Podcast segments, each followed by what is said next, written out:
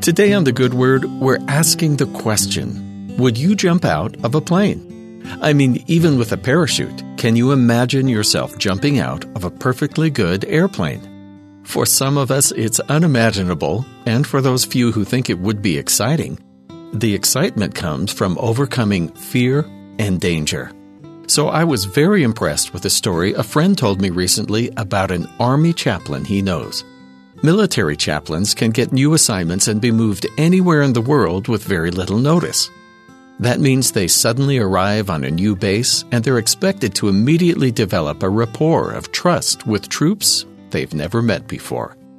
My friend told me about this chaplain who was assigned to serve a group of paratroopers, the soldiers who jump out of planes, whether they want to or not, to fulfill their military mission.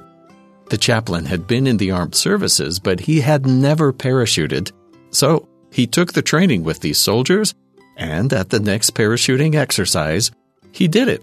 He jumped out of the plane with all the other troops.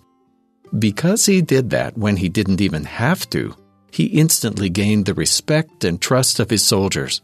They knew that he knew what they were going through because he'd taken the very same risk as they were called to take. Maybe it's not so surprising then that once we realize that Jesus, even though he was perfect, still chose to have a mortal experience with all its pains and joys and frustrations, we gain respect and trust that he understands us, even when no one else could because he took that leap of faith just like we do. In his letter to the Hebrews in the New Testament, in chapter 4, Paul explains this to a group of new believers who'd heard little about the Messiah they'd accepted as their Savior. Paul says to them that, Seeing then that we have a great high priest that is passed into the heavens, Jesus, the Son of God, let us hold fast our profession.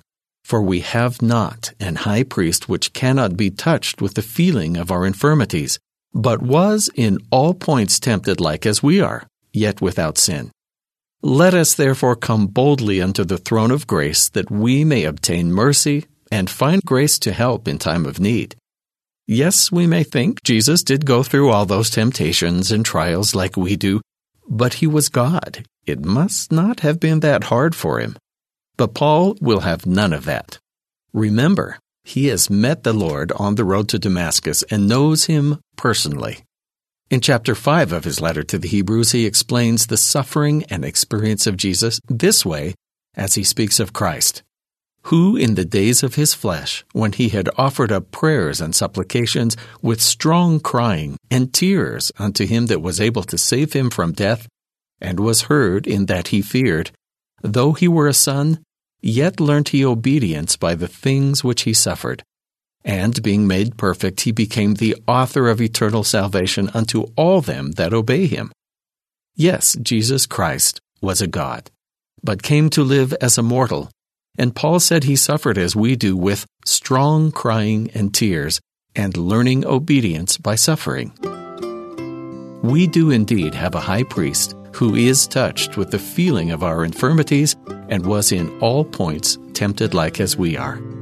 Knowing this, and that he understands us completely through and through, is what gives us courage to come to him in faith and ask, as Paul says, even ask boldly before the throne of grace for mercy and grace to help us in time of need.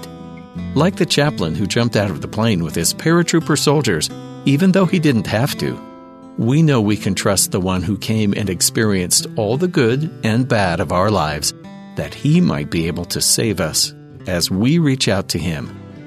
And that's the good word.